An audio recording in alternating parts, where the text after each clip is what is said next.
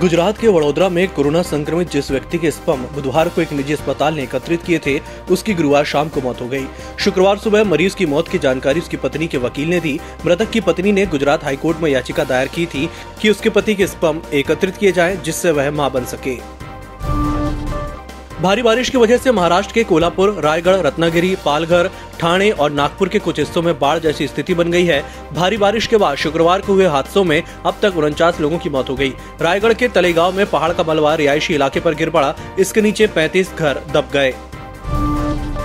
पंजाब कांग्रेस भवन में सिद्धू ने एक बार फिर अपने तेवर दिखाए। जब वह भाषण देने के लिए खड़े हुए तो भगवान को याद किया, क्रिकेट शॉट मारने का एक्शन किया। अपने दाई ओर बैठे कैप्टन और हरीश रावत को इग्नोर करते हुए आगे बढ़े और पूर्व मुख्यमंत्री राजेंद्र कौल, पट्टल और लाल सिंह के पैर छूकर आशीर्वाद लिया।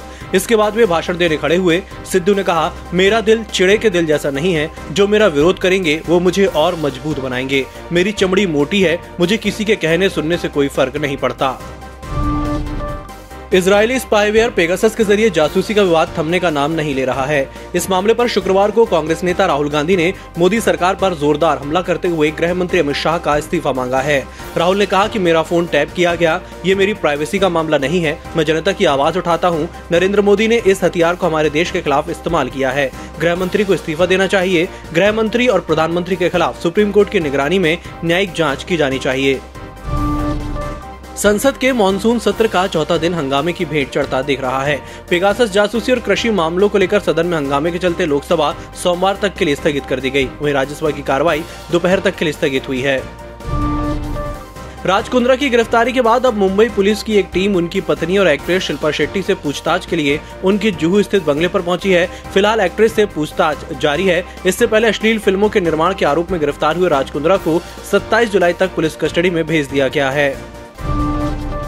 जम्मू कश्मीर में अखनूर सेक्टर के कानाचक में पुलिस ने शुक्रवार तड़के एक ड्रोन को मार गिराया है। इससे पाँच किलोग्राम आईईडी बरामद हुई है। यह ड्रोन भारतीय सीमा में छह किलोमीटर अंदर तक घुस आया था। इस तरह ड्रोन के ज़रिए हमले की बड़ी साजिश नाकाम कर दी गई है। भारत ने ओडिशा परीक्षण रेंज से ज़मीन से हवा में मार करने वाली मिसाइल प्रणाली आकाश के नए संस्करण का शुक्रवार को सफल परीक्षण किया है। पिछले दो दिनों में ये दूसरी बार है जब 30 किलोमीटर की मारक क्षमता वाले एयर डिफेंस मिसाइल सिस्टम का डीआरडीओ द्वारा परीक्षण किया गया है। और हफ़्ते के अंतिम कारोबारी दिन शुक्रवार को अच्छे खासे उतार चढ़ाव के बीच घरेलू बाज़ार मजबूती के साथ बंद हुए।